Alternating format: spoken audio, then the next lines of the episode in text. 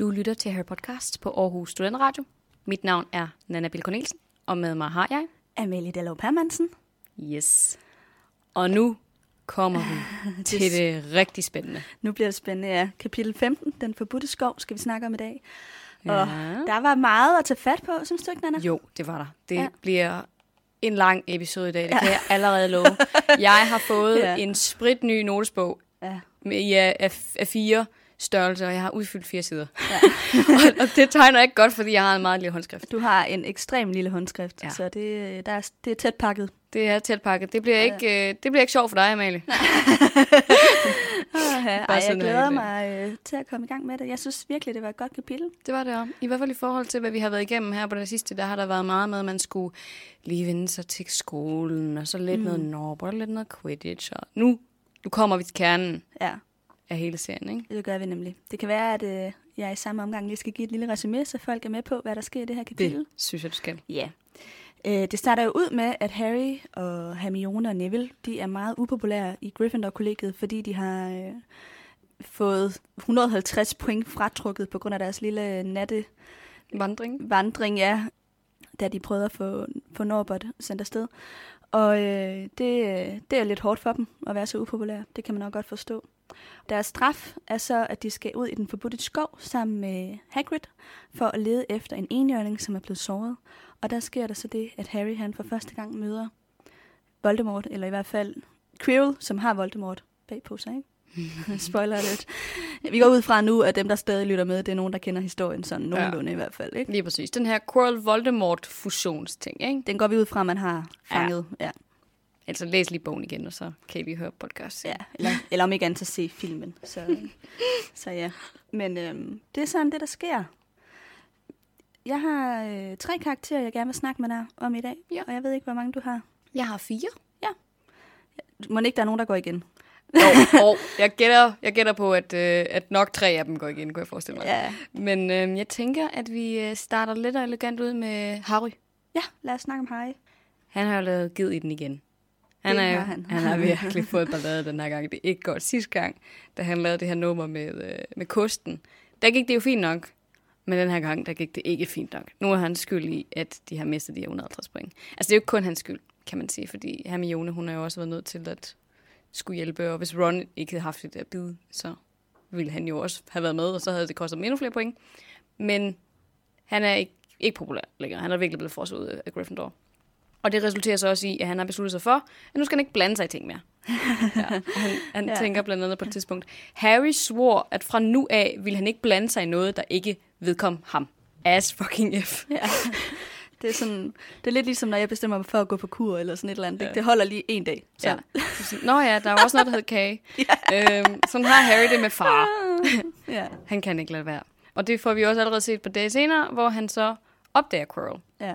Inde i et klasselokale. Han, han kan høre, at der er nogen, der sådan står og snakker inde i et klasselokale, og så står han og lytter, og så kan han høre, at Quirrell, han står og, øh, og bliver truet, eller et eller andet i den retning.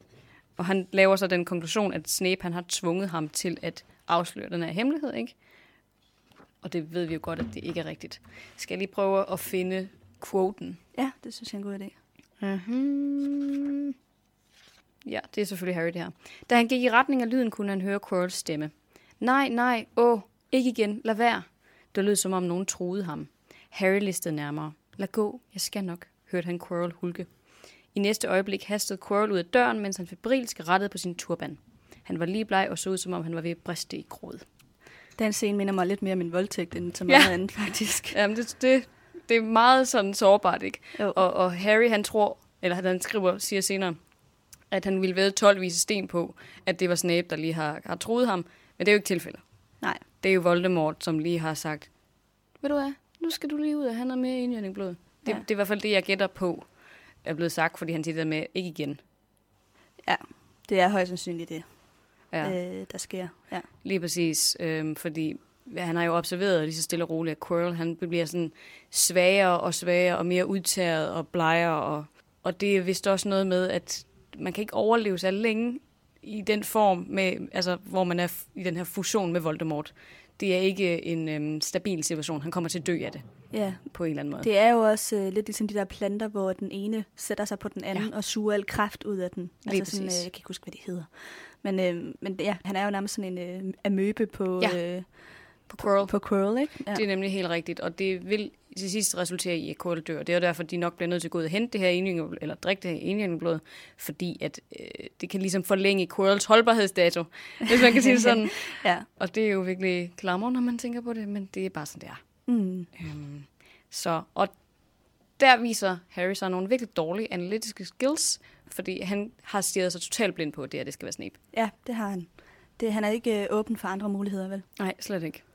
Ja. Øh, og så sad jeg også og tænkte sådan lidt, det er virkelig en dårlig tilgang at have, hvis man vil være en aura, som han gerne vil.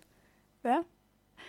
Til hans forsvar er han kun elleve. Ja, man tænker ikke så logisk på det tidspunkt, vel? Nej, men det er rigtigt nok. Altså, man skal jo have evnen til generelt, når man laver sådan noget øh, detektivarbejde, ja, og forestille sig flere scenarier. Lige præcis. Og han har bare valgt, at det er Snape.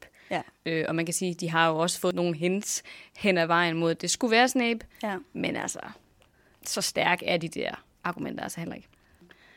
Så tror jeg også sådan cirka, at altså, der sker jo rigtig meget andet med Harry i, i det her kapitel, men det kunne måske, måske gemme til nogle, nogle af de andre ting, tænker jeg. Han blev mm. udsat for en del ude i den her skov. Ja, det gør han.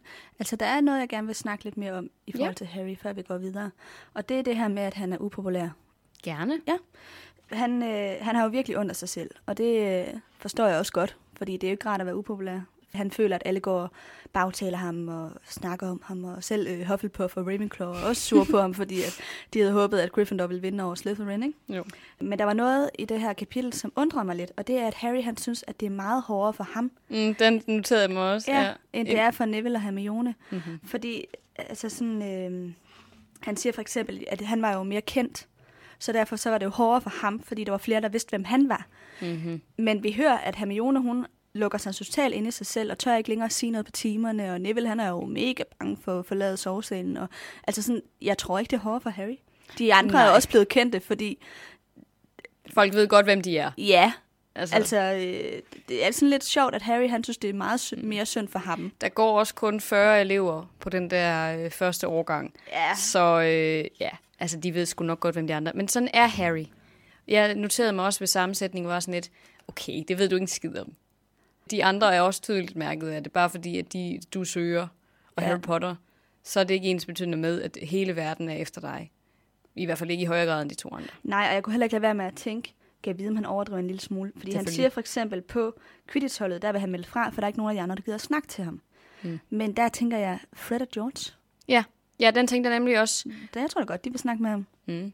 Helt sikkert, de har lavet større bomber, og det siger Ron også. Eller, måske ikke helt lige så store som den her, vel? Ej. Men for fanden, de kommer til at springe hele skolen i luften i bog fem. Jeg tror ikke, ja. at det giver en fuck. Ej. Ja. Jeg tror heller ikke, at de har noget problem med det, ligesom Ron heller ikke har. Percy måske kunne sikkert godt være lidt mopset. Ja, ham kunne man godt forestille sig at være sur. Men jeg tror simpelthen ikke på, at Fred og George, de straffer Harry på den her måde. Det, det Der skærer Harry bare ligesom alle over en kamp og siger, alle er bare sure på mig, og det er mm. så synd for mig. Og sådan, ja, ja. Altså. Man kan sige, at folk fra hans eget kollega skal måske lige have lov til lige at sluge den der bitre pille, der hedder, okay, tre første år så har været skyld i, at vi taber alt. Så fedt. Så lige give dem tre dage til at gå og være lidt sure, det er måske ja, okay. Man kan måske godt forstå, at folk bliver lidt irriteret, ikke? Jo. Det, det vil jeg nok opleve. Det tror jeg også, jeg vil. Men igen, det er heller ikke, fordi jeg siger, at altså, det må være totalt hårdt for dem alle tre. Det er ja. bare mere, at jeg synes, det er irriterende, at Harry han synes, det er mere synd for ham, end for de andre. Men sådan er han altid. Ja. Det er en gennemgående ting ved ham. Han synes altid, det er værst for ham. Det er, ja. det er hårdt at være Harry Potter. Og det er det også. Han er også the chosen one. Men der er også lidt noget storhedsvandvid engang imellem. Oh, og virkelig meget self-pity. Altså, ja, det, det er der. Det er der altså. Men det, det er okay, Harry. Vi, vi er der med dig. Ja, ja. Det er hårdt at være dig. Ja. Oh, ja.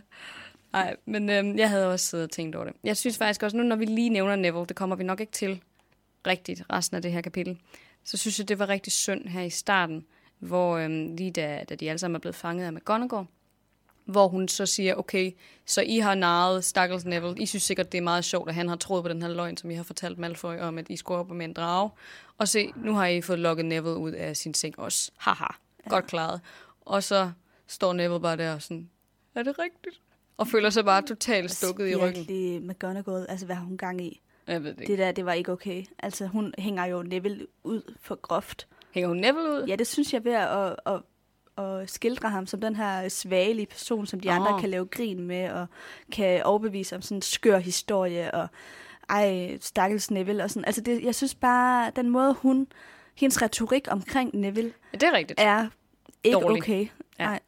Ej, det kan du godt have ret i. Men jeg tror også, hun ser ham som en svag, det tror jeg også, som et svagt barn. Ja, han er sådan en, der skal, som skal pakkes ind og ikke kan noget selv. Han er et curlingbarn, tror jeg, hun, hun ser ham som. Han er sådan en, der skal støtte sig alle andre omkring sig hele tiden, for at kunne komme igennem ja. tilværelsen. Så jeg tror, hun føler, at de to andre virkelig har svigtet ham, og svigtet den tillid, han har til dem, fordi han er sådan blåøjet. Og det kan man sige, det er han måske også lige nu. Men han skal nok finde sin indre styrke. Du har ret, hun støtter ham ikke. Hun er ikke med til at udvikle ham som menneske. Man går noget. Mm. Det synes jeg ikke. Nej. Det bliver i hvert fald tydeligt i bog tre, hvor Lupus kommer, ikke? Det kommer vi jo tilbage til, når vi kommer til bog tre. Men, men han formår jo at give Neville noget selvtillid. Mm-hmm. Og det er jo det, han har brug for. Ja, det er rigtigt. Det, det er jo selvtillid, han har brug for. Og det er det modsatte, McGonagall gør. Ja, men igen, det er jo det her med, at hun er simpelthen den gamle skole. For hende er det kæftrigt retning. Og dem, der gør det godt, de bliver belønnet. Ja, og dem, der ikke passer ind, too bad for dem. Ja. Sådan lidt, ikke? De må klare sig selv. Jo. Det er lidt, øh, hun skal nok st- være lidt støttende i rette situationer, men det er ikke ja. noget, der ligger hende nemt, tror jeg. Det er bare ærgerligt, for jeg kan ellers så godt lide hende. Ja. Og så kommer hun lige en gang imellem med nogle af de her... Øh, stikpiller. Ja, hvor jeg bliver lidt... Ah, den var ikke god. Nej. Men altså... Men igen, der er ikke nogen, der er perfekte i de her bøger, vel? Selvfølgelig. Så, øh, og det er McGonagall heller ikke. Nej, så det er hun ikke. Øhm, jeg synes, vi hopper lidt elegant videre til Hagrid. Ja, lad os det. Han er også en af dem, jeg har. Jeg synes, at han virkelig kommer til sig selv, hvis man kan sige det, i det her kapitel. Han øh, får virkelig udfyldt den rolle, som han skal have i de fremtidige bøger. Altså, nu er han en beskytter. Han er ikke et goofy indslag længere. Han er ikke sådan lidt en substitutmor.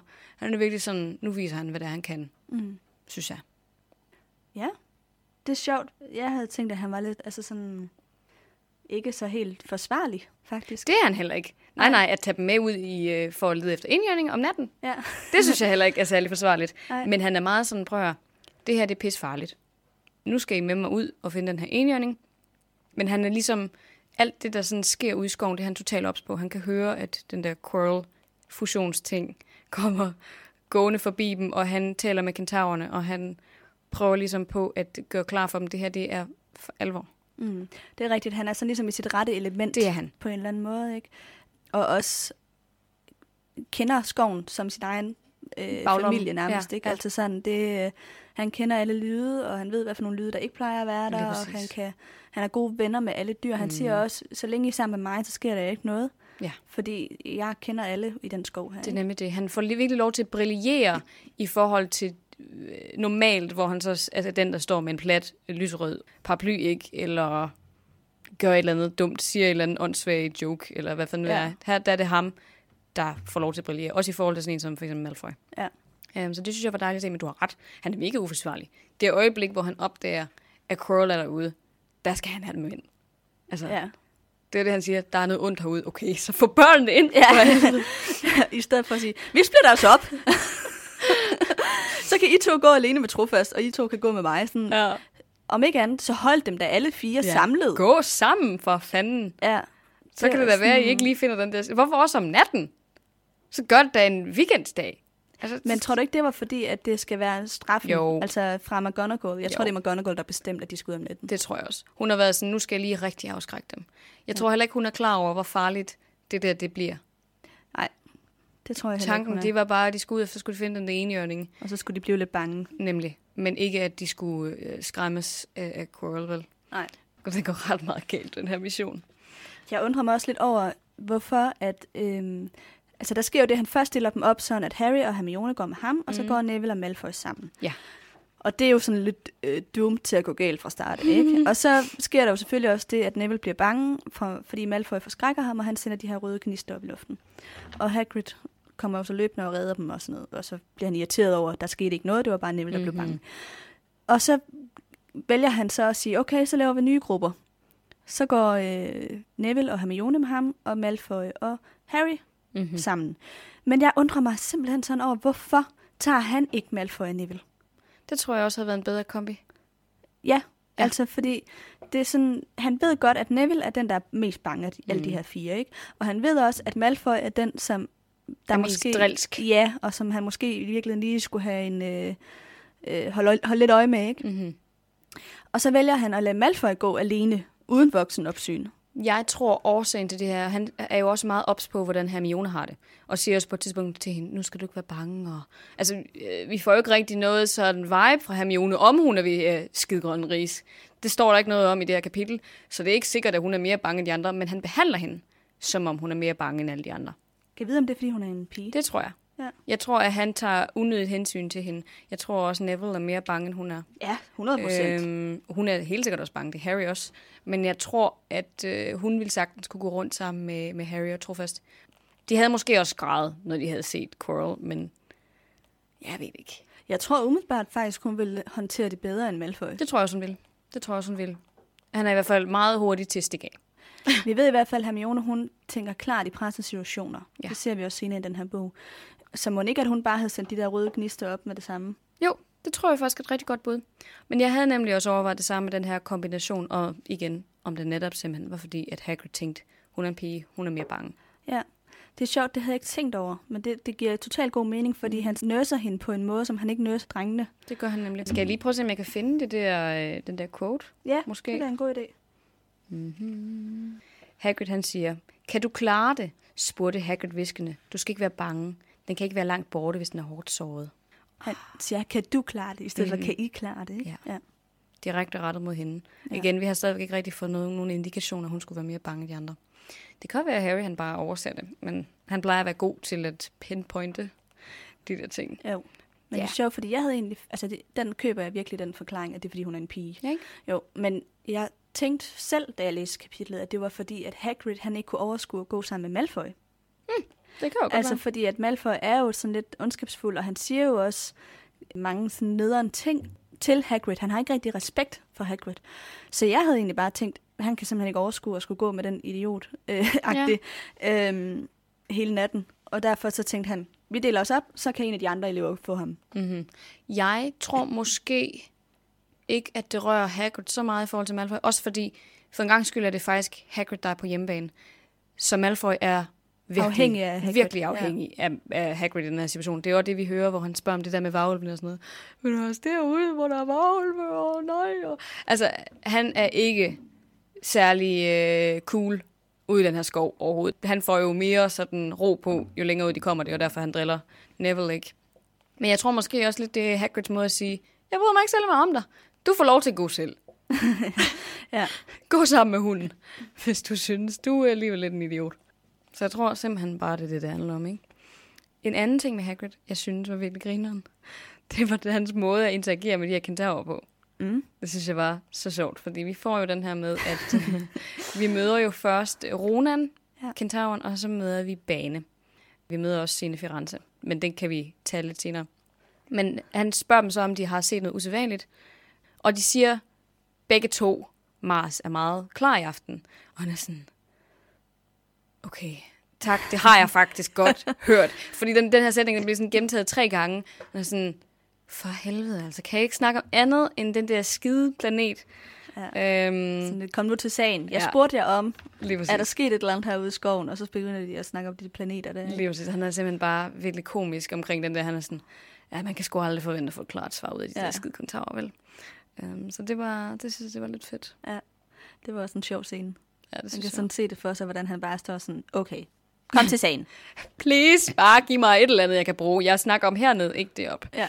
men, øh, men den kan vi jo lige vende tilbage til, det her med Mars på et senere ja, tidspunkt. Der er nok noget symbolik der, kunne ja. man forestille sig, ikke? Jo, det tror jeg godt. Ja. godt Teaser. ja, men det kan være, at vi skal gå videre til næste karakter. Ja, jeg har øh, Firenze, faktisk. Det er super med mig. Han... Øh, har jo en lidt vigtig rolle i det her kapitel. Det er jo så den tredje kentaur, vi møder. Mm-hmm. Fordi han fortæller Harry om Voldemort. Ja. Og altså... Yes. Udreder ligesom trådene. Ja, man kan sige, at Harry han fatter ikke rigtigt, hvad der foregår omkring ham. Nej. Og så kommer øh, Firenze og redder ham fra Quirrell og Voldemort, og så forklarer han ham ligesom, hvad det er, der er foregået. Mm-hmm. Og hvad egentlig ånding af blod kan gøre. Og noget, der undrede mig lidt, det var, at han ved, at De Vises Sten er på slottet. Ja, det undrede også mig. Fordi det burde han jo ikke vide. Men det fik mig til at tænke, kan vide, om Dumbledore har været ude og snakke med kentaurerne? Det tror jeg måske godt, han kunne. Jeg tror, han er meget øh, ops på, at øh, alle skal ligesom holdes underrettet om, hvad der foregår på slottet. Dem, som øh, har ret til at vide det i hvert fald. Ja. Fordi kentaurerne er jo en, en koloni, der bor inde i skoven. Vi har også de her merpeople, som bor nede i søen. Og jeg tror godt, han kan være sådan, prøv at, nu har jeg bragt noget farligt ind på skolen, og der er nogle sikkerhedsforanstaltninger og sådan noget. Så hvis der sker et eller andet, så er det derfor. Ja, det er sjovt. Jeg tænkte det faktisk på en lidt anden måde. Ja. Jeg tænkte, at grunden til, at kentaurerne ved, hvad der foregår, det er, at Dumbledore, han ved, at Harry, han skal ud i skoven. Åh oh, ja. Og derfor har... Jeg tror ikke, det er tilfældigt, at de møder de her kentaurer, må jeg sige. Jeg tror, at det er noget, Dumbledore, han har sagt ude til den her koloni, sagt, jeg ved, at Harry, han får en eftersidning, hvor han skal herud i skoven. Jeg vil gerne, hvis en af jer kunne fortælle Harry om, hvad der virkelig foregår. Ja. Øh, sådan at Harry ligesom bliver øh, klar på, at han skal til at møde Voldemort for første gang. Ja, altså den er, der er jeg lidt skeptisk. Ja. Øhm, både over, kan man sige. Fordi jeg kunne godt forestille mig, at øh, Dumbledore måske havde talt lidt med ham her i Firenze. Men jeg tror ikke, han har været ude og samtale med hele kolonien på den måde og sagt, I skal hjælpe Harry Potter. Fordi de er så negativt stemt over for mennesker og troldmænd. Det kan du have ret i. Og man kan sige, at Firenze er måske lidt en kentaur for sig selv. Det er han.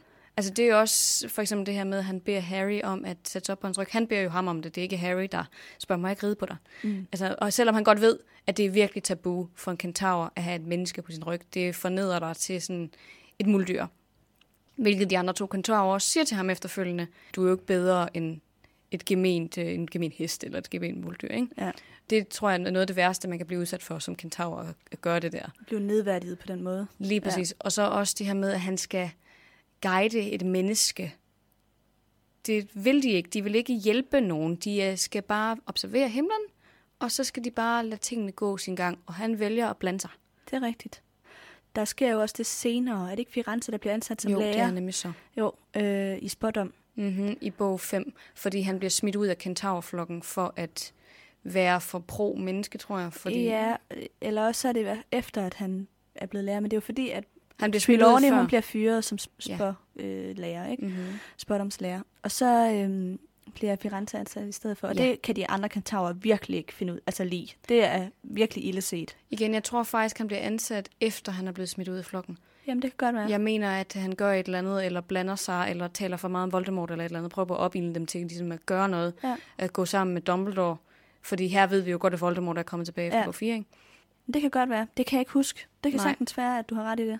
Jeg synes, at der skulle det, være noget med det ja, i hvert fald. Det tror jeg på. Det vil også ligne, øh, ikke Voldemort, det vil også ligne Dumbledore rigtig fint, og så mm-hmm. sige, ved du hvad, jeg har en plads til dig oppe på slottet. Lige så. præcis, lige præcis. Og jeg mener faktisk også, at de er tæt på at slå ham ihjel, de andre kentaurer. Det er altså ikke noget, man approver, at man at for menneske, interagerer med kærlig. mennesker på Ej. den her måde. Nej, Ej. slet ikke. De vil ikke, de vil ikke ses med troldmænd, Ej. sådan her. Så han er helt sikkert noget for sig. Ja. Det synes jeg. Men ja, jeg tror i hvert fald, at det, at han fortæller alle de her informationer til Harry, det tror jeg er Dumbledores værk. Ja, jeg tror måske også godt, det kunne noget... Det virker jo, som om de har ret godt styr på det der med spådom.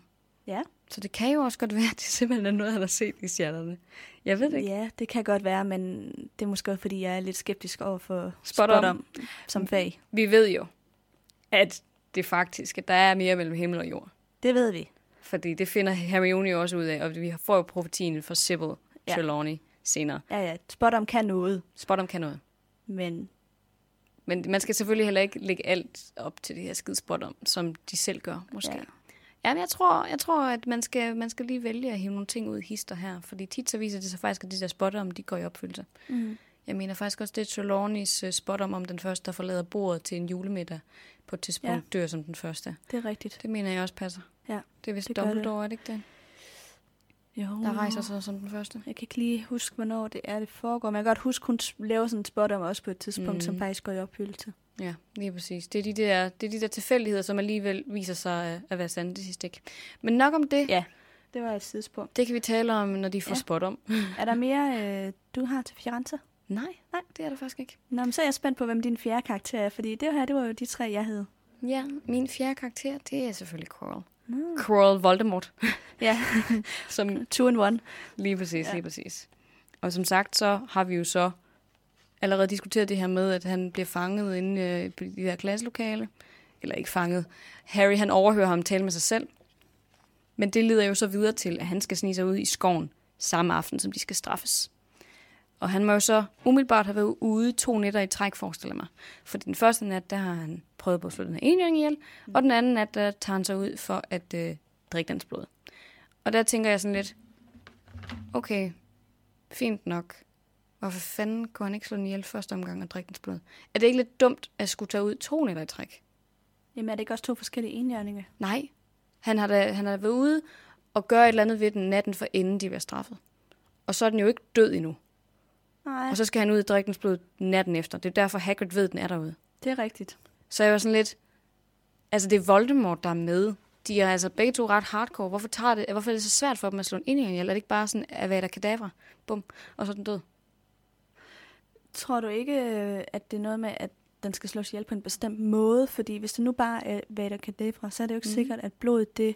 har den rigtige... Øh... Du tænker, det er frisk nok, det eller sådan ja, et eller andet? Altså, den skal, at den skal såres ja. ihjel, eller hvad man skal sige. At det, ja. have, have rigtige sår. Jamen, det kan godt være. Altså, det har du selvfølgelig ret i. Hvis der ikke er sådan et øh, flesh wound, så er der selvfølgelig ikke noget, noget blod, der sådan strømmer ud. Nej. Men jeg kunne forestille mig, at man også bare kunne skære i den, når den var død. Og så kommer der vel blod. Men jeg, jeg, altså, han drikker jo et, et dødt dyr. Det har nok lagt der i noget tid. Det, eller ligget der ja. i noget tid, den der enhjørning. Så det synes jeg også var sådan lidt, lidt spøjst. Altså igen, hvorfor fanden ikke bare slå den ihjel med det samme, og så drikke det blod? Fordi nu har han jo ligesom øh, warnet Hagrid. Men, men det kan jo også være, at den, den blev slået ihjel. Altså, at han drikker den samme døde enhjørning flere nætter i træk. Kan det ikke være? Ja, altså du tænker, at han har slået den ihjel, og så han lader den han ligge derude, og så går han ud og drikker den igen ja. dagen efter. Det virker meget farligt. Altså, fordi Hagrid har jo op, han har opdaget den. Altså, det, for mig lyder det som om, at enhjørningen har rendt rundt ud i skoven og har lige været der. Det er sådan et frisk blod, der sådan er øh, landet ja. diverse steder. På Hagrid i hvert fald. Jeg synes, det er sådan, det lyder. Ja, men det har du også ret i. Jeg ved det ikke. Det er et godt spørgsmål. Jeg tror simpelthen bare ikke, han er særlig stærk lige nu, Quirrell. Og så har han, ja, eller Quirrell Voldemort, har ikke særlig meget øh, kraft, har ikke særlig meget styrke. Og så har han ikke været i stand til at slå enhjørningen ihjel den første nat. Jeg ved ikke hvorfor. Igen, mørkets fyrste ja. burde kunne slå en enhjørning ihjel. Øhm, altså Hagrid siger, at det er svært at slå dem ihjel. Det er rigtigt, men altså igen, det er Voldemort. Ja, ja, han kan det meste. Det er nemlig lige præcis det. Øhm, og så har han jo nok bare været sådan, nå, nu skal jeg jo finde den der skide enhjørning igen, så jeg kan få noget energi, whatever. Ja. Det synes jeg bare var lidt sjovt. Det var sådan lige en, en knude, jeg godt lige kunne tænke mig at få ja, løst op. Ja. Der er sådan lige et, jeg ved ikke, om jeg vil sige et hul i plottet, men der er i hvert fald noget, der er uforklaret. Ja, ja. Det er der, helt sikkert. Og selvfølgelig også med god grund, fordi hvad hedder det, Harry ved det jo ikke, så det giver jo god nok mening. Mm. Og så synes jeg, der var noget andet, der var lidt sjovt ved den her scene, hvor han drikker af blodet, fordi Harry og Malfoy, de ser ham komme kravlende hen over jorden mod den her enhjørning, som sådan et... Øh, et dyrisk bæst, og så begynder han så at drikke direkte fra det her sår med sådan blod rendende ned. Altså jeg tænkte bare, for for satan? Hvem gør det? Hvorfor kravler han? Mm. Hvad er pointen med det der? Er han så dyrisk, at han kravler? Jeg tror faktisk, ja. Det er for at være dyrisk. Altså, at han bliver nødt til at gå ind i sådan noget instinkt dyrisk, ja. altså fordi at det er for ulækkert at drikke blodet, hvis du er et menneske. Så jeg tror faktisk, ja, at det er for at være dyrisk, han gør det. Jamen, det kan godt være. Fordi det der en ting, jeg aldrig nogensinde har associeret med Voldemort, det er at opføre sig på den måde. Og han gør det aldrig igen. Han er altid meget autoritær, om, altså ikke menneskelig, men du ved, sådan forsøger at være endnu mere en menneske. Mm. Han kunne aldrig finde på at agere på den her måde som Voldemort. Altså sådan kravle. Jamen, er det ikke Quirrell, der kravler? Jo, jo, men Voldemort er jo en del af det. Ja, ja, det er rigtigt. Ja, ja jeg, tror, at det, altså, jeg tror, det er Quirrell, der drikker blodet, ikke? Fordi, jo, det er det også. Ja. Det er jeg ret sikker på. Så jeg tror, at det... at Quirrell, der ligesom agerer krop ja. i det her helt sikkert. scenarie. Og der tror jeg, at Quirrell, for at han kan få sig selv til at gøre det her, bliver nødt til at gå ind i sådan en øh, dyrisk verden, hvor han ikke er menneske. det er jo ikke, fordi han forandrer sig. Han er jo stadig menneske, men han... Jeg ved ikke, giver det mening, hvad jeg siger? Jeg tror, altså, jeg, hans adfærd, han forsøger at blive mere, ja, ja dyrisk. Lavet som om, at han er et dyr. Ja, men jeg synes bare, hele den her... Igen, du har ret, han er selvfølgelig Quirrells krop. Men jeg synes bare, det var meget modsat alt, hvad Voldemort står for at være på den her måde. Det er sådan meget kropsligt, ja, på en måde, som er... Meget lidt Voldemort. Det er ligesom, man ville aldrig nogensinde kunne se Voldemort i en seksuel sammenhæng. Nu ved jeg godt, igen, han får et barn i Cursed ja. Child, men det er stadigvæk ikke sunket ind hos mig. Det ej. Fungerer ikke sammen med ej, Voldemort. Ej. Han, er ikke, han er ikke kropslig. Han er ikke fysisk på den måde. Ej. Han har ikke fysiske behov, så det at skulle opføre sig og gøre noget så øh, usiviliseret, mm. som at, at kravle hen over jorden og drikke et dyrs blod, det er meget anti-Voldemort. Men det hører vi jo også, øh, mener jeg, senere i den her bog, at han synes er enormt nedværdigende, at han er blevet nødt til.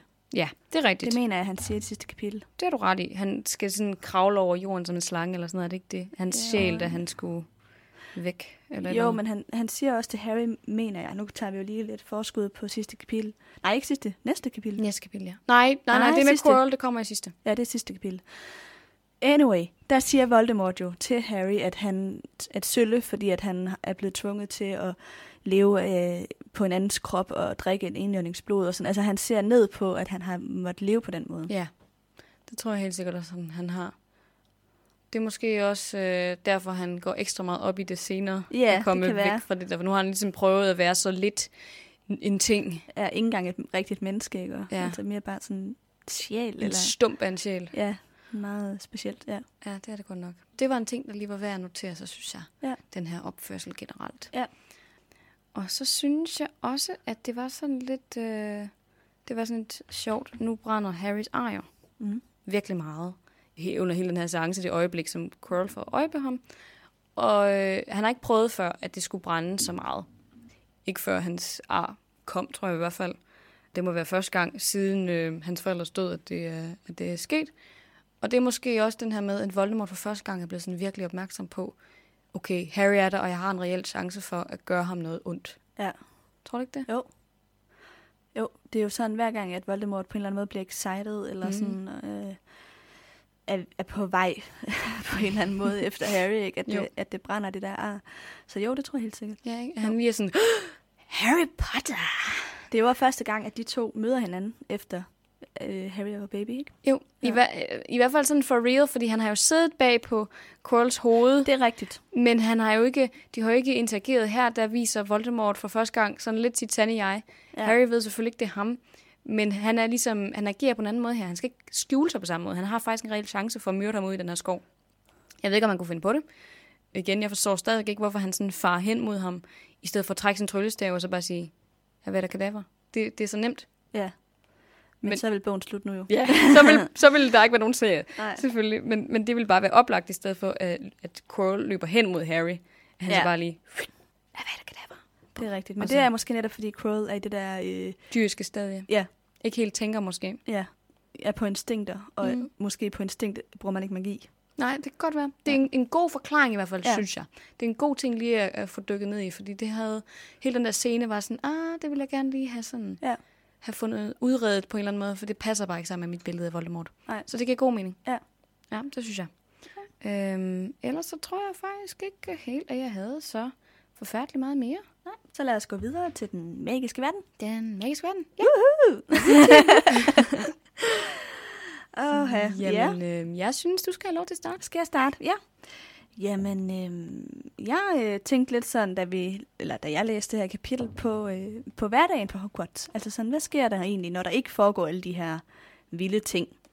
Øh, og der var sådan ligesom noget, der undrede mig lidt. I sådan et vildt kapitel. Ja, jeg ved ikke, hvorfor det lige var her, jeg tænkte på det. Men jeg tror, det, det var fordi, der var på et tidspunkt, det er den dag, hvor de skal ud i skoven om aftenen. Mm. Så er Hermione bekymret, fordi at de skal ud i skoven, så hun får ikke tid til at lave lektier. Fordi mm. det er eksamensperioden, ikke? Og så tænkte jeg, hvor sent læser hun lige lektier. De skal ud i skoven klokken elleve om aftenen. Altså, der havde hun da nok ikke siddet og læst, eller hvad? Jeg tror synes det er det eneste, hun laver. Jamen, hvornår går de i seng? De er elleve år. Jeg går i seng før dem.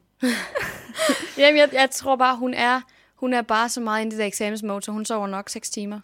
Og så står hun op, og så gør hun det samme en gang til. Ja. Det tror jeg. Jeg tror bare, hun kører fuldstændig øh, på eksamensdrifterne lige i øjeblikket. Ja, det... Jeg tror ikke, drengene gør det, men jeg tror, hun ja. bare sidder og tager og tager og tager. Jeg tænkte bare sådan, okay, vil du sidde og læse klokken elleve om aftenen? Helt seriøst. Jeg har også læst en gang mellem klokken elleve om aftenen. Har du det? Ja. Og det har jeg ikke. Det gør vi. Jeg sad også og lavede det her i går klokken elleve om aftenen. Okay. Ja, okay. Det kan godt være, hun bare er et B-menneske. Ja, det kan det godt være. Ikke fordi jeg vil. Jeg tror måske bare, hun er et, et altid kan studere menneske. Det kan ja. være, det er det. Det kan godt være, men det fik mig bare til at tænke på sådan generelt, er der ikke nogen kontrol med, hvornår de går i seng? Nej, det tror jeg ikke. Nej, jeg det, tror de ikke. Passer bare sig selv. Ja, hvis de har lyst til. Det er jo også det der med, at Ron han sover ude i opholdsstuen og venter på dem. Det er rigtigt, ja. Der er ikke nogen, der kommer og tjekker, om de ligger ude i opholdsstuen indtil sent. Jeg tror måske, hvis Percy opdagede det, så ville han nok sende ham i seng. Ja, det er måske det, vejlederne er der for. Ja, men jeg tror ja. ikke, at de er særlig ops på, hvad de der elleve-årige går laver, Ej. to be honest. Ej. Det tror jeg ikke. Ej, det virker lidt som om, de bare passer sig selv. Altså sådan... Mm. Det kunne jeg forestille mig. Men god pointe. Jeg tror virkelig bare, hun... Øh, det er bare ikke særlig optimalt for læring, vel? Nej. At man ikke får sin nattesøvn. Det er det ikke. Nej. Hun skulle lige øh, lære noget om, hvordan man får øh, prioriteret sin tid. En anden ting, jeg tænkte over, det var øh, på vej ned til skoven. Mm. Der følges de jo med Filch. Ja. Og han fortæller jo så, at han tidligere har afstraffet elever. Mm. Eller i hvert fald på Hogwarts har man tidligere afstraffet elever ved at hænge dem op i kæder nede i kælderen. Mm. Altså, det er jo tortur. Ja. Jeg blev bare sådan lidt, har man virkelig brugt tortur som afstraffelsesmetode på Hogwarts? Det... Det hænger ikke sammen med mit billede af Hogwarts. Nej. Jeg, jeg havde også lidt overvejet, at man skulle øh, have udfoldet Filch til en hel karakter i, det her, i den ja. her episode, men jeg var sådan, der er simpelthen ikke, jeg har ikke plads. Nej. Jeg har lavet fire fulde af fire sider med noter. Jeg har ikke plads til at snakke om Filch også. Nej. Men, øhm, men nej, jeg havde også overvejet, at han er jo syv super sadomasochistisk. Og, ja, men jeg er sikker på, at han har været med til at hænge nogle elever op i anklerne. Det kommer vi jo også tilbage til i bog fem, når Umbridge nedkærer. Hun kommer til skolen, så er han sådan, yes, nu kan jeg få lov til at komme tilbage til dengang, jeg fik. Torturmetoderne. Lige ja. præcis. Men jeg tror måske, at det har været forskelligt under de forskellige, øhm, hvad hedder det, rektorer. Ja, fordi Dumbledore vil jo nok aldrig nej. godkende tortur nej, nej, nej. Som, som afstraffelse. Vel? hundrede procent ikke. Mm. Så det er nok, og jeg tror heller ikke, hvad var det ham der, uh, Amado Dibbet, som var rektor inden Dumbledore. Jeg tror heller ikke, han ville have gjort det. Han virkede også meget stille og roligt. Ikke så kvik måske. Men så må Filch jo også virkelig have været pedel i mange år. Ja, det må han.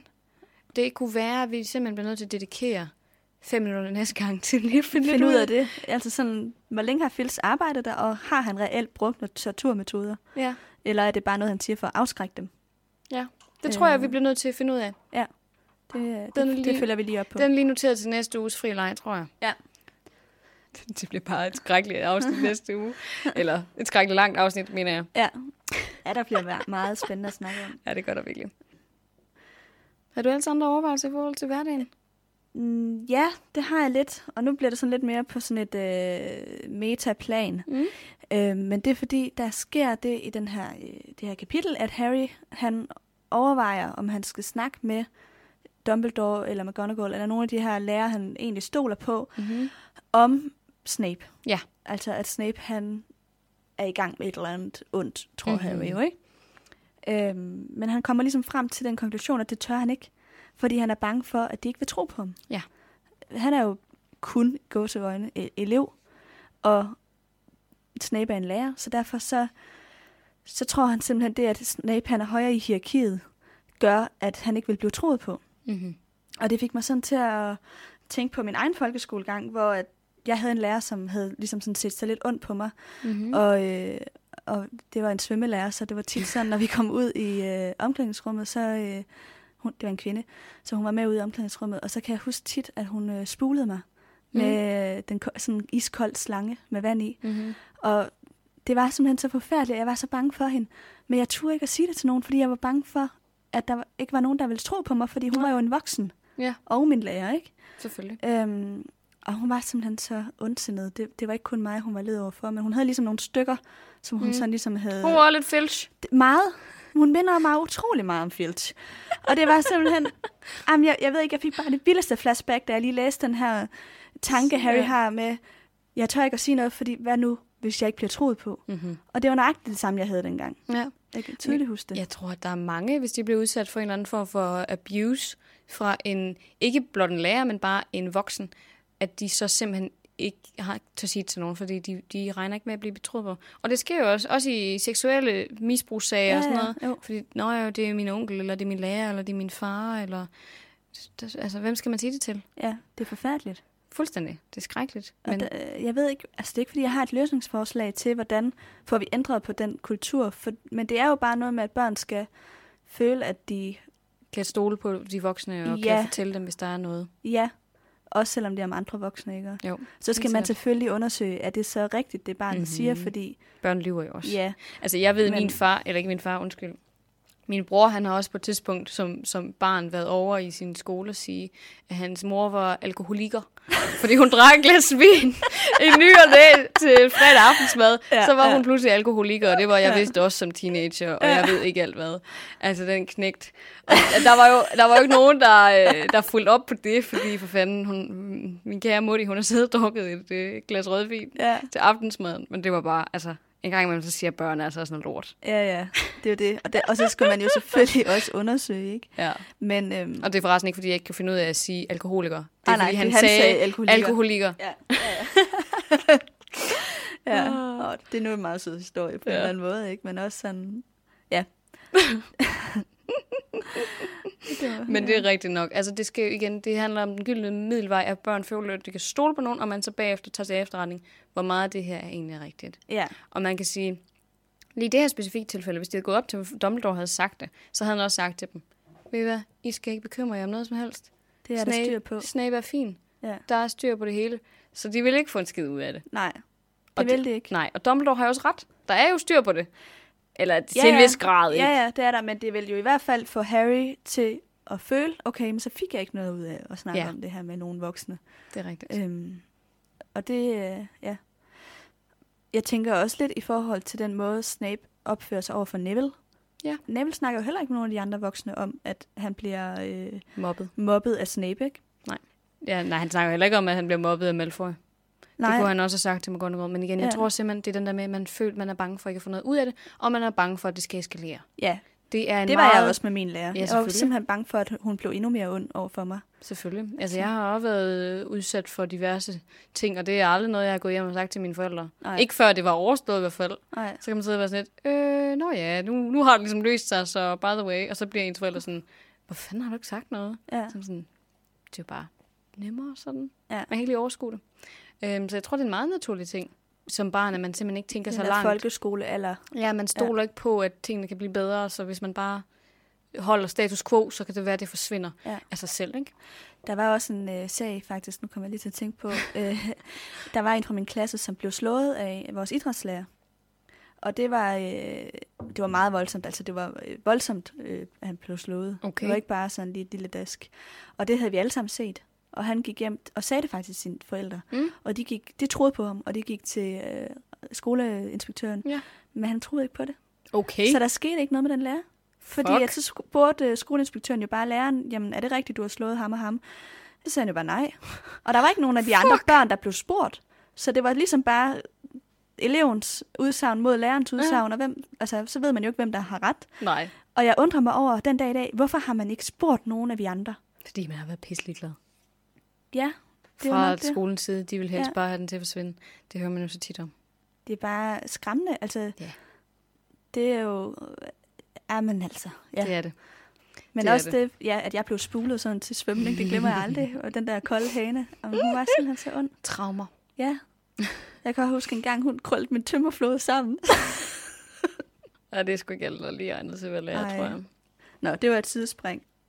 Det var bare interessant, fordi det er sådan ligesom en almen problemstilling, både i troldmandsverdenen og i moklerverdenen, mm-hmm. at den her frygt for, hvad nu ikke er blevet troet på, hvis det er nogle voksne, der gør noget mod dig, ikke? Jo, det er en almen menneskelig ting, tror jeg. De ja. fleste kommer nok ud for det på et eller andet tidspunkt i deres liv. Ja. Det, det tror jeg helt sikkert. Det tror jeg helt sikkert. Ja. Jamen, øh, så tror jeg måske, at jeg gerne vil tage den videre ja. på et lidt mere øh, plotbaseret ja. niveau. Noget, der har lidt mere relation til den magiske verden. Måske. Ja. Både over i hvert fald. Jeg vil gerne snakke lidt om den forbudte skov til at starte med. Ja. Vi har jo ikke været derude før. Vi har hørt om den forbudte mm. skov før, men vi har ikke været derude før. Og øh, trioen kommer derud næsten hver eneste bog. Jeg mener ikke, de gør det i... Eller jeg er faktisk ikke helt sikker i bog tre, om de bevæger sig rundt. De bevæger sig rundt i nærheden af den forbudte skov, men jeg er ikke sikker på, at de kommer decideret ind i den. Nej, det kan og, jeg heller ikke huske. Nej. Det der, hvor de render rundt efter Lupin og, ja. eller Lupus ja. og alt det, der sker. Og så i bog seks, der kommer de vist egentlig heller ikke ud i den, i den forbudte skov. Men i alle andre bøger, mm. der kommer de mindst en gang ud i skoven. Og i nogle af dem kommer de flere gange ud i skoven. Og vi har jo fået at vide, at den er forbudt. Surprise, det hedder den forbudte skov. Ja.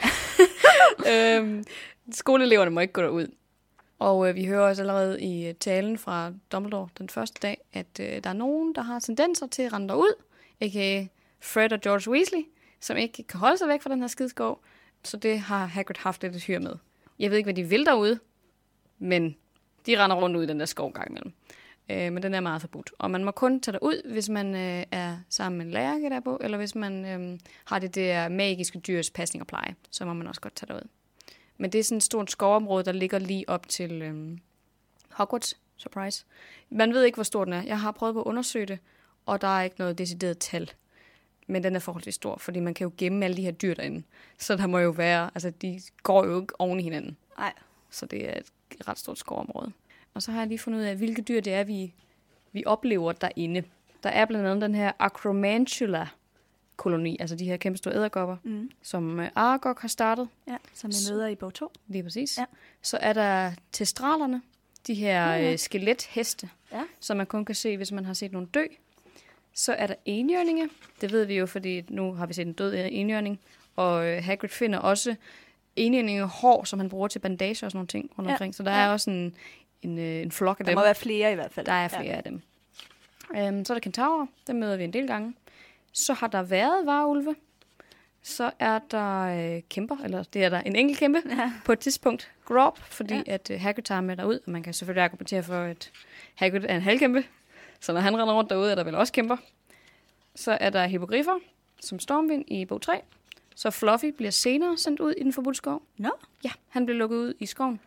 Øh... Så efter de er færdige med at bruge ham op på slottet? Ja. Så, ja. Der er ikke nogen, der transporterer ham tilbage til Grækenland. Han bliver bare lukket ud i skoven. Okay. Så kan han klare sig selv.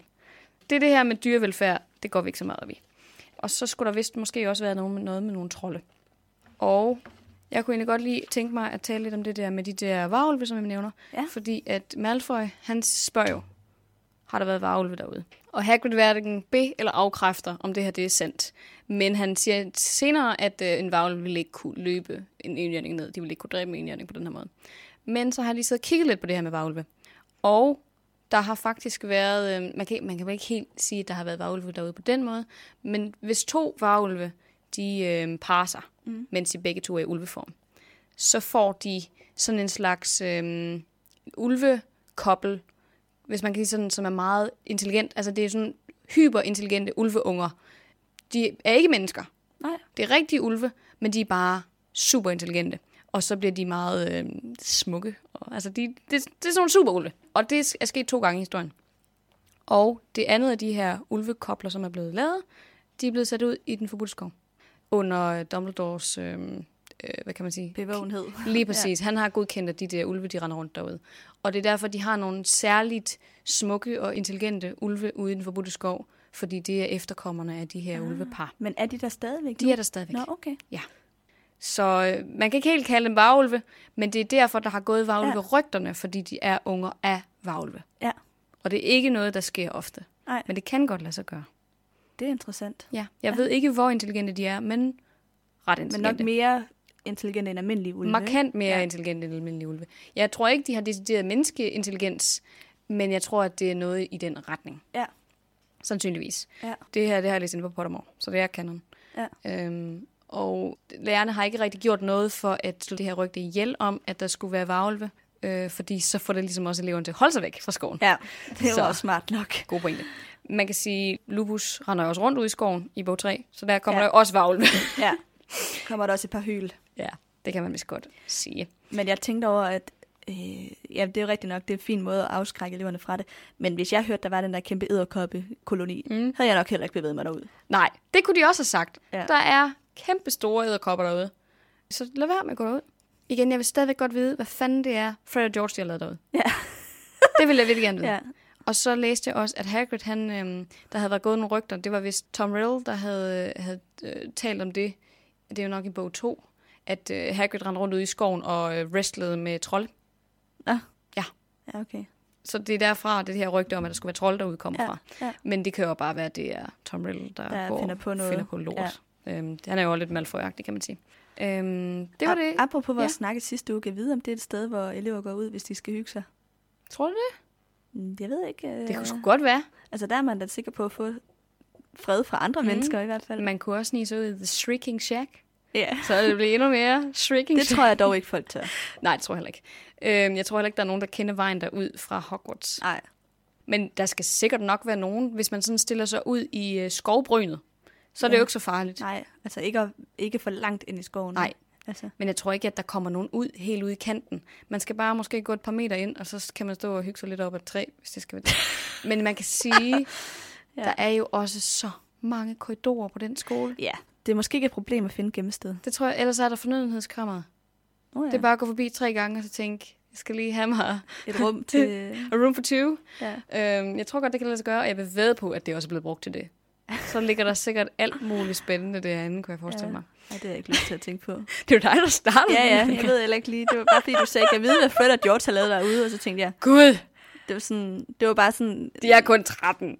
Ja. Men, men jo, det kan godt være. Ej, ej. Ikke noget, nej, det er jo meget ungt.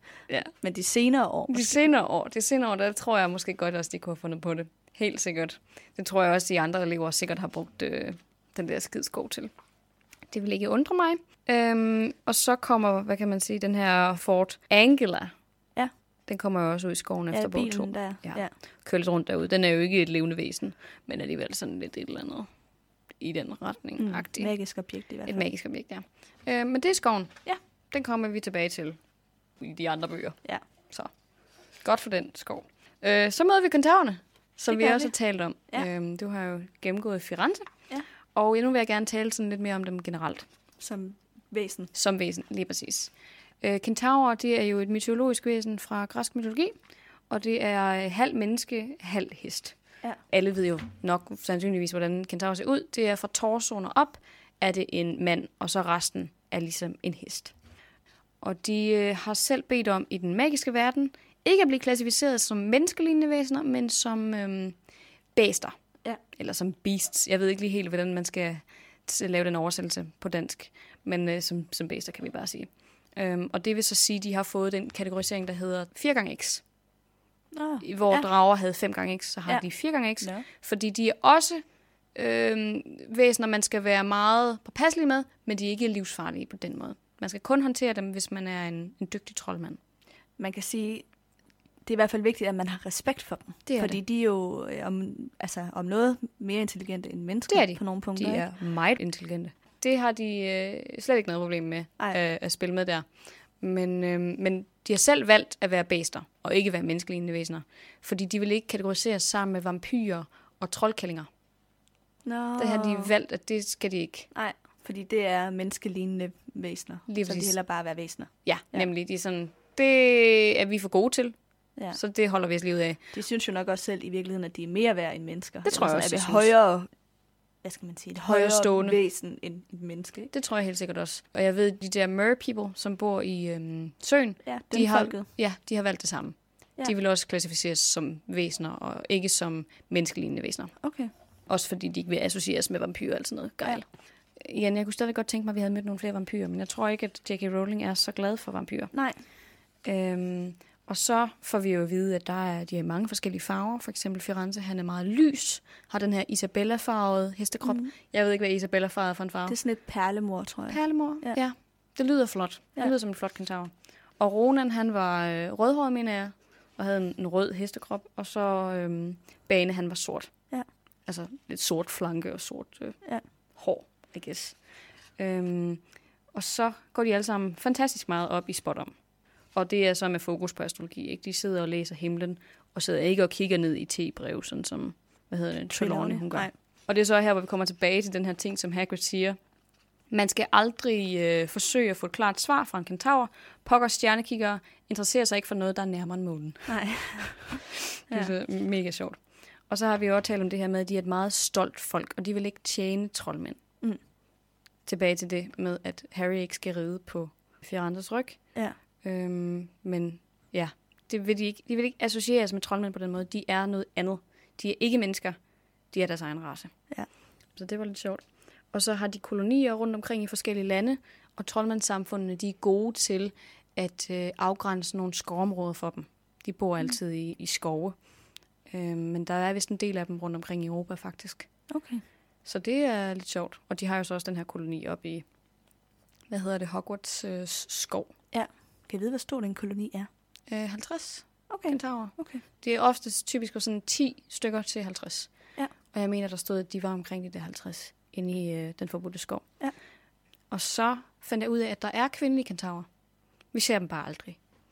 Så det er lidt sjovt. Men de findes. Jeg ja. tjekkede nemlig inde på sådan en Potterwiki, hvor at, øh, der bliver stillet spørgsmål i den her Wombat-eksamenstest på et tidspunkt. Findes der kvindelige kentaurer? Og svaret var så, ja. Mm. Så. Det må der jo også gøre, for de skal jo kunne parre sig. Det kan man sige, men det er jo heller ikke alle, der parrer sig på samme måde. Nej.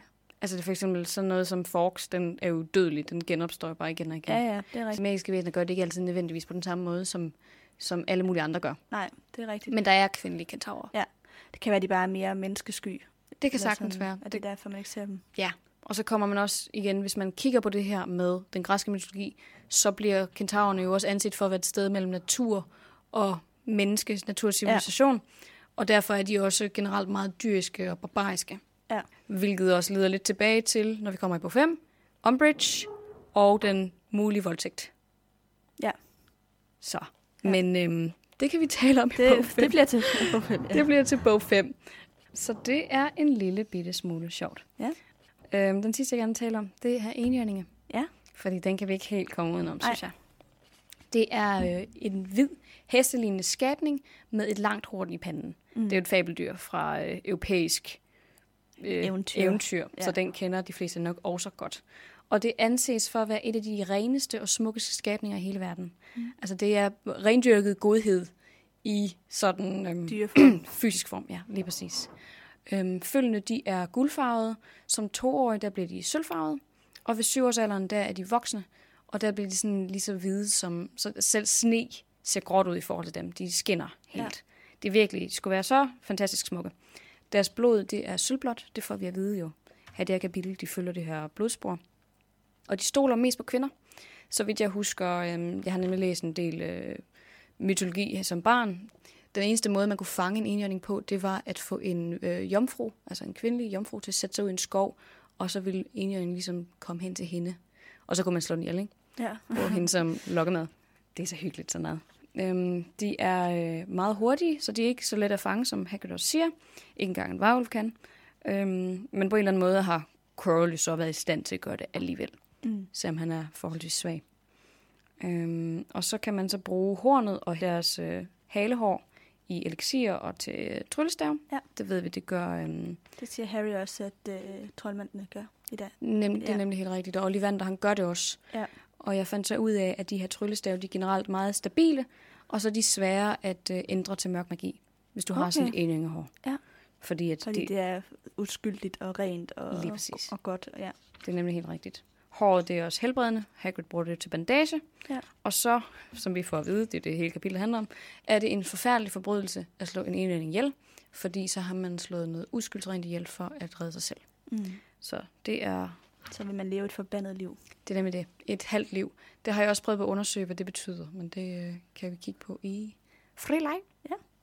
Nice, det var det. Ja. Meget langt. Det var en lang øh, segment i dag. Ja, men der var også meget at tage fat på. Der var rigtig meget at tage fat på. Ja, det var der. Men øh, nu går vi til ugens tema. Ja. Og øh, det har vi jo diskuteret lidt inden mm. vi gik i gang med at optage, hvad skulle vi lige sige, det var i dag. Det er nemlig det, det er ikke altid, det sådan, ligger lige let for. Nej, nogle gange så er det nemt ligesom at sige, det er venskab, eller ja, øh, usikkerhed, kærlighed. eller kærlighed, eller et eller andet. Ikke? Men der har ikke rigtig været sådan et... gennemgående tema på nej, den måde. Et, sådan et ord, synes jeg, man lige kan nej. sætte på det.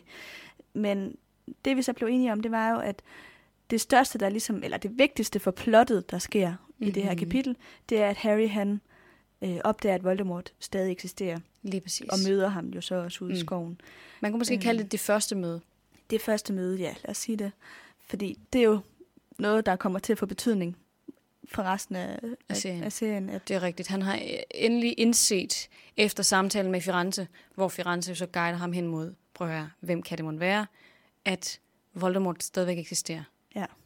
Præcis. Og, og det er jo det, det resten af kapitlet handler om, hvordan han ligesom prøver på at få det her til at hænge sammen ind i hovedet. Og nå, så skal det bare ende med, at Voldemort slår mig ihjel, og så bliver han der Bane måske glad eller hvad. Ja. Så er det hele godt. Den der erkendelse af, der er noget her, jeg bliver nødt til at på en eller anden måde forholde mig til. Ja, han kan ikke ignorere det. Han kan ikke ignorere længere. Altså, det har han jo gjort indtil nu. Mm-hmm. Øh, fordi han ikke har vidst, at Voldemort stadig sådan... Hagrid har jo sådan sagt det lidt. Ja. Men han, Harry har jo ikke set noget reelt omkring Voldemort. Nej. Så han er sådan ligesom... Det er ikke fyldt for ham. Han har ikke anet nogen tegn. Nej. Altså, det lyder som om mange andre har anet tegn, fordi de bliver ved med at sige, at det er farlige tider. Både kentaurerne, men også Hagrid siger også ud i skoven, der er noget ondt her. Der ja, er noget ondt ja. undervejs. Men... Det er jo ikke noget, de siger ved til eleverne. Hvorfor skulle de også det? Ja, ja. Der er heller ikke nogen grund til at gøre dem bange, vel? Men, nej. Men ja, det er ligesom som om, at fra det her øjeblik, så vil Harry resten af bøgerne være opmærksom på Voldemort. Og hvor ja. er Voldemort henne? Og sådan noget. Det er som om, at der ligesom er opstået sådan en øh, ny erkendelse mm-hmm. i ham på en eller anden måde, som han skal forholde sig til. Ja, det er jeg helt enig med dig i. Ja. Det, det er helt sikkert det, der er mest betydningsfuldt for kapitlet. Ja. At han... Det er det, vi husker det her kapitel for. Ja. Ja. Altså Quirrell, der driver og bloder. Ja, også det. Ej, det er faktisk en virkelig uhyggelig scene egentlig, ja, det er når man det. læser den. Den er Ej, jeg super var også klam. så bange, da jeg var barn, da jeg så filmen med ja. det der. Uff. Det er igen det, er det der med, at det er så anti-Voldemort. Det passer ikke til, at Voldemort opfører sig sådan der. Det er creepy. Det er det, der er sådan lidt. Det er sådan lidt The Grudge, synes jeg faktisk. Ja. At komme kravlende på den der måde. Sådan, ja. Hvis man har set The Grudge med det der japanske piger, der sådan kravler. Sidespring. Det har jeg ikke lige, men det øh, har du ikke. Jeg kan forestille mig det. Ja. Ja. Ej, men det, det er lidt af det samme, kan okay. man sige. Men skal vi gå videre til øh, frileg? Det synes jeg. Ja. Så kan tænke, at ja, du tager en, så tager jeg en. Ja. Er det ikke bedst? Jo, jeg har valgt øh, i dag til frileg at tage lidt øh, lytterspørgsmål slash kommentarer mm-hmm. med. Fordi jeg synes, der er, som sagt, der er rigtig mange gode. Det havde jeg også sidst, men øh, dem er der jo mange af, så det kommer vi man til. Man kan jo blive ved med det at snakke om det. Med. Men øh, der var for eksempel en, der skrev, og det synes jeg var ret godt set, at i det første kapitel, der bliver der beskrevet, hvordan at øh, familien Dursley, de ser nyheder, mm-hmm. og det er sådan med til det der med, at der er sket et eller andet vildt, for der er helt vildt mange stjerneskud og sådan noget. Og det er jo lige der, hvor at Lily og James er blevet slået ihjel, og Voldemort er forsvundet. Og det fejrer troldmændene jo. Mm-hmm. Og, øh, og der er der en lytter, der har gjort opmærksom på, at i bogen står der, at øh, de i nyhedsudsendelsen siger, Sankt Hans er først i næste uge, folkens. Mm. Og Sankt Hans er jo i juni, mm-hmm. men Lily og James bliver slået ihjel sidste oktober, altså ja. enogtredivte oktober. Så der er et eller andet, der ikke hænger sammen. Lytterens spørgsmål var så, er det her en oversættelsesfejl, eller er det en fejl i plottet, eller hvad, hvad er der sket her? Og mm-hmm. det har jeg undersøgt. For jeg har nemlig også øh, bogen på engelsk. Mm. Og der står der også, at det er først i næste uge, vi har Bonfire Night. Og så tænkte jeg, men så er det jo en fejl i plottet. Men, men, men Bonfire Night er vel er noget andet ah. i England, end det er i Danmark. I Danmark, der holder man Sankt ja, Hans eller sådan bålaften ja. i juni. I England gør man det i starten af november.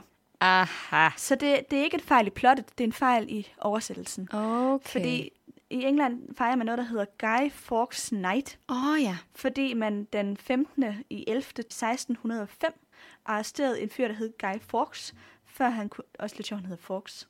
Oh, ja. øhm, men før at han kunne nå at få regeringsbygningen til at eksplodere, han havde lavet ja. sådan en masse eksplosionsting nedenunder, hvor, fordi han ville dræbe kongen.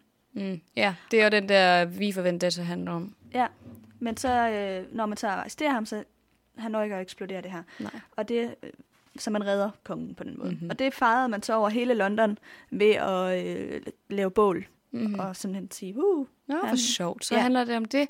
Det er, ved du, hvad jeg Anonymous er? Altså hackergruppen Anonymous? Nej. Nej, men de har sådan nogle masker på med sådan et lille skæg og sådan en meget tynd næse og sådan noget. Ja. Det er Guy Fawkes masker. Ah. Fordi han er sådan lidt en rebel. Ja. Øhm, ikke at det har noget at gøre med, med Harry Potter. Nej, nej. Men, men, men ja. det er derfra det også... Det kommer også. Ja, ja, det er præcis. Guy Fawkes og Anonymous, de hænger meget sammen. Ja. Øhm, det er godt nok sjovt. Ja. Så, øh... så det er ikke en fejl, det er bare en fejl i den danske.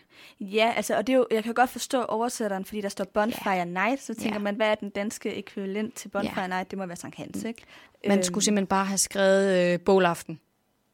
Ja, eller også skulle man bare ikke have skrevet det. Altså måske skulle man simpelthen bare sagt det... Øh...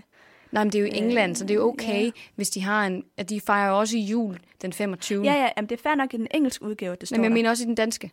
At ja. det skal, hvis man, vi kan acceptere, at de fejrer jul den femogtyvende så kan vi vel også acceptere ah, ja, på den måde, ja. deres andre helligdage, fordi vi ved jo godt, at det ikke ja. er en dansk helligdag. Så tror jeg bare, at de skulle kalde det Guy Fawkes Night, eller sådan et ja, eller andet. Ja, det kunne de også. Øh, Guy Fawkes natten. Ja. Fordi så, selvom man, man måske lige ved det som dansker, så mm-hmm. ved man i hvert fald godt, det ikke er Sankt Hans. Ja, det er nemlig øhm, rigtigt. Det er nemlig helt rigtigt. Ja. Ej, det er godt lige at få den klædet op. Ja, og det var ret opmærksomt set af den her lytter, at der er den fejl, der er i starten. Ja, det er faktisk. I første kapitel. Jeg mener heller ikke, at det er vel egentlig ikke særlig et sommerligt kapitel heller.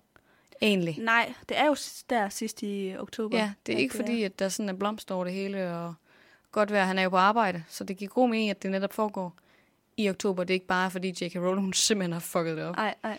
Ja, jamen det, det er rigtig godt lige at få den i ja. Orden, kan man sige. Godt. Hvad har, har du noget? Jamen, jeg vil gerne snakke lidt om Mars. Ja.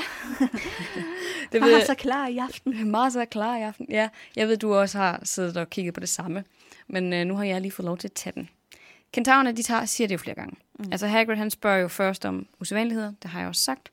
Og så, øh, så svarer Ronan, åh, oh, Mars er klar i aften. Mm. Okay, så, så spørger han igen, Mars er klar i aften, kommer så svaret.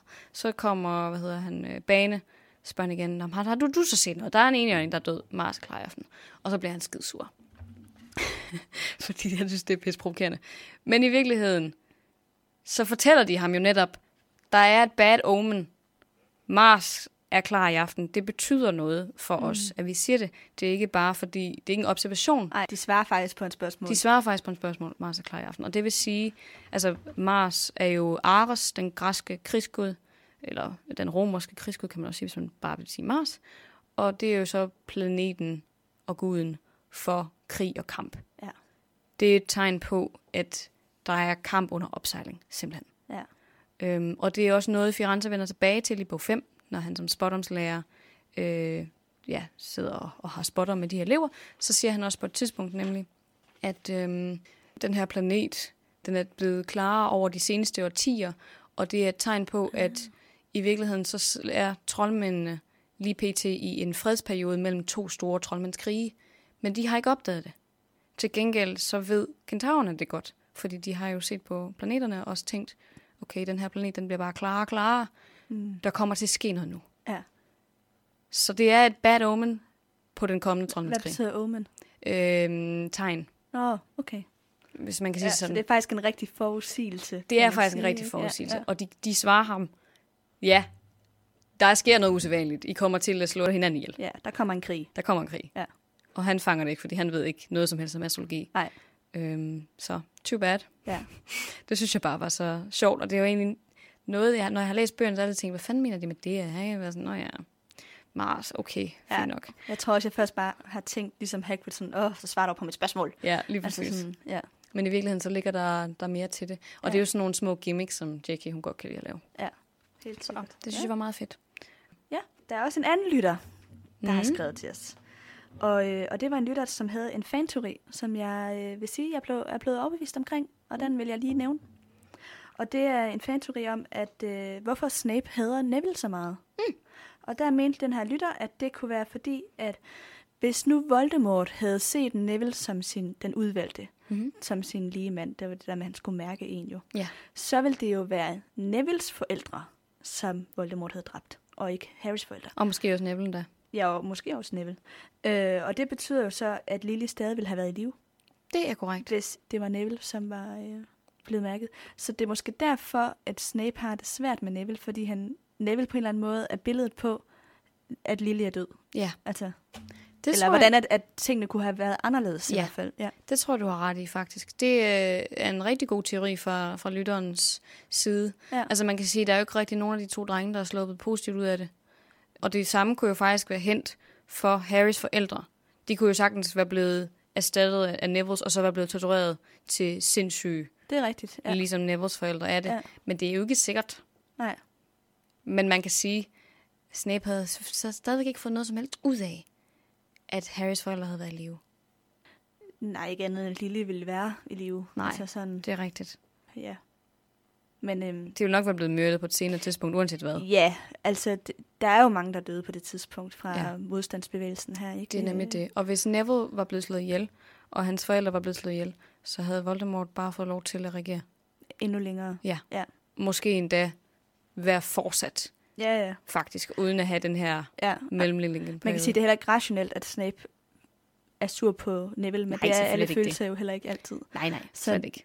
jeg synes, det giver ret god mening, den her lytter det synes jeg øh, også. havde gjort sig de her tanker. Jeg synes, ja. det er en rigtig fin overvejelse. Det, det giver mening i forhold til, hvorfor han havde ham. Ja. Det gør det virkelig. Ja. Øhm. Ja. Har du noget til frileg igen? Ja. Som vi laver en bytter. Jeg øh, havde haft en overvejelse i forhold til det der med at det halve liv. Ja. Fordi øh, Firenze siger jo til Harry, at man får et halvt liv, et forbandet liv, ja. når man drikker en jørning blod. Øhm, og så ved vi jo ikke helt, hvad det betyder. Hvad betyder det at have et halvt liv? Vil det ja. sige, at man får skåret sådan i sin levetid? Altså lever du kun halvdelen den tid, du kunne have levet?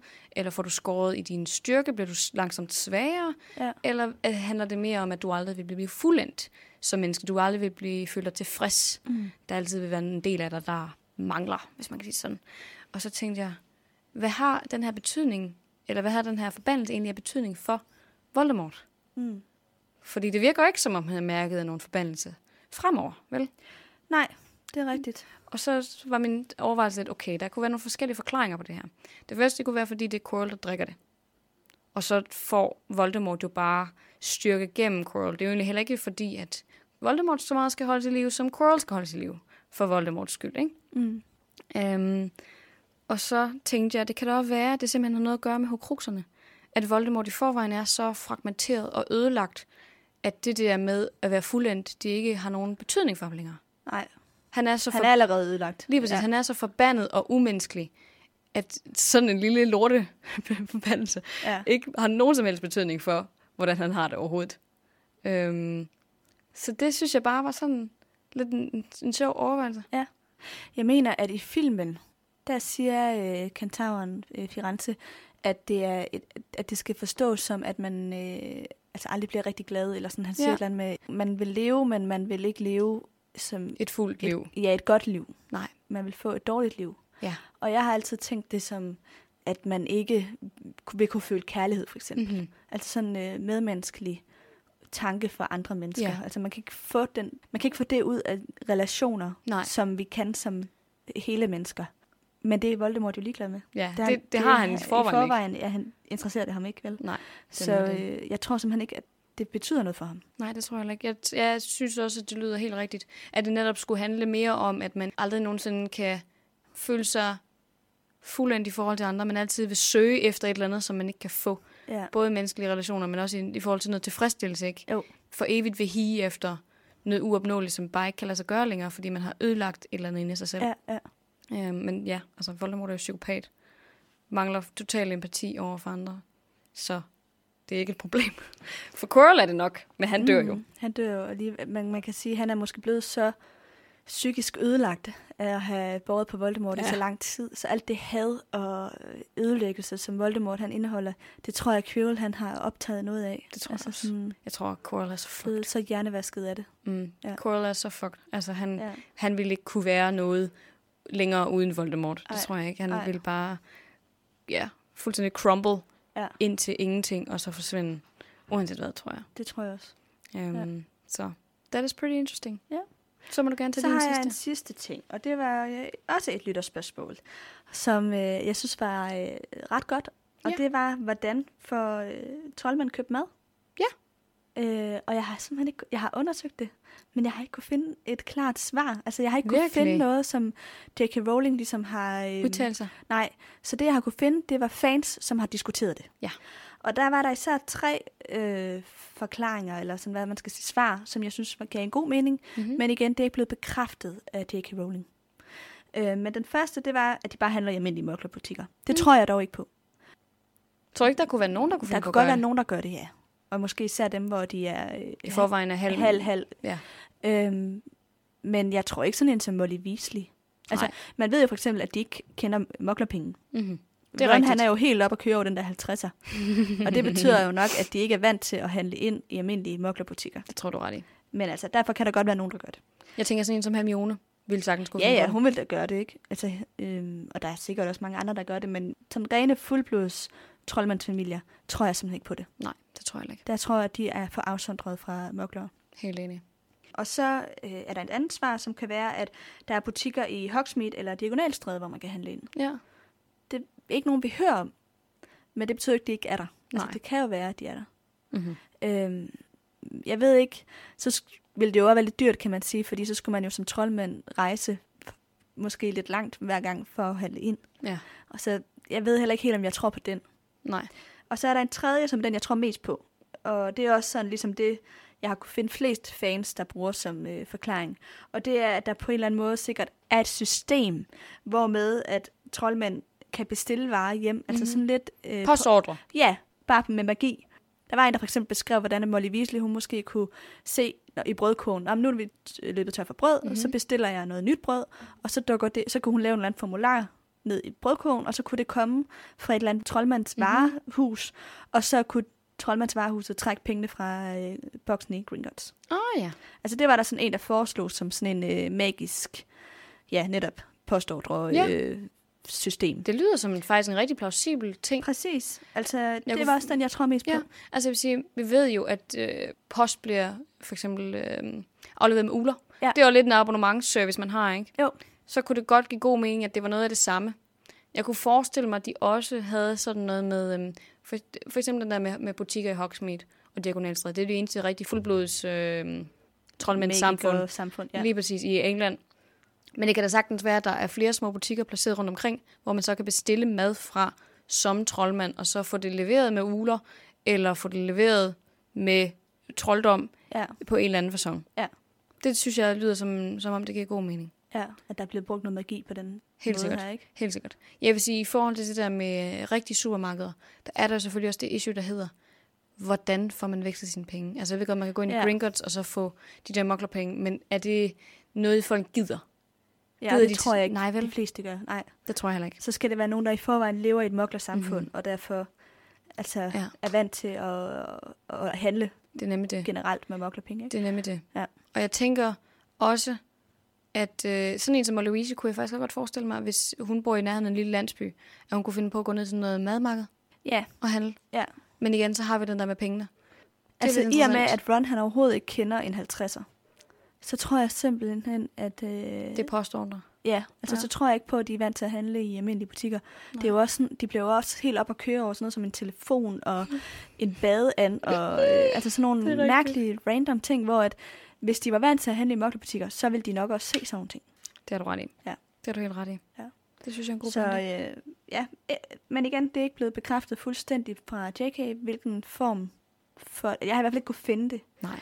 Øhm, men ja, hvis der er nogen, der har nogle gode bud, som ikke er nogen af dem her, så mm-hmm. skriv endelig ind. Ja. Ja. Jeg synes, det er en rigtig plausibelt. Og en god ja. Ting også lige at få... Det er lige tit de der hverdagsting, ikke, hvor man ja. Kan være sådan, hvordan fanden er det egentlig, det hænger sammen? Ja. Så det er godt lige at få den øh, ordnet. Ja. Jeg har en sidste ting, ja. Og det handler om udødelighed.